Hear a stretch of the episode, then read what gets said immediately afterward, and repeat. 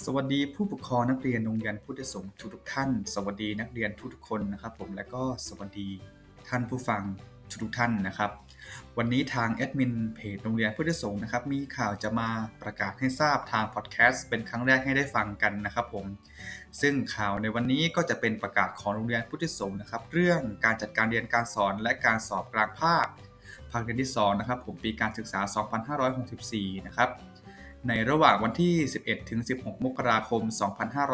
2565 ทางโรงเรียนนะครับผมได้มีการกำหนดการจัดการเรียนการสอนด้วยรูปแบบออนไลน์นะครับ และให้ครูผู้สอนได้ดำเนินการวัดและประเมินผลการภาค ภาคเรียนที่2ทับ2564 ในชั่วโมงเรียนนะครับ ตามเวลาเรียนปกติเลย โดยวิธีการที่หลากหลายนะครับ หรือนอกจากนี้อาจจะมีการนัดหมายให้นักเรียนนะครับในช่วงเวลาดังกล่าว ตามความเหมาะสมของครู แต่ละวิชาด้วยความยืดหยุ่นและเน้นผู้เรียนเป็นสำคัญนะครับผม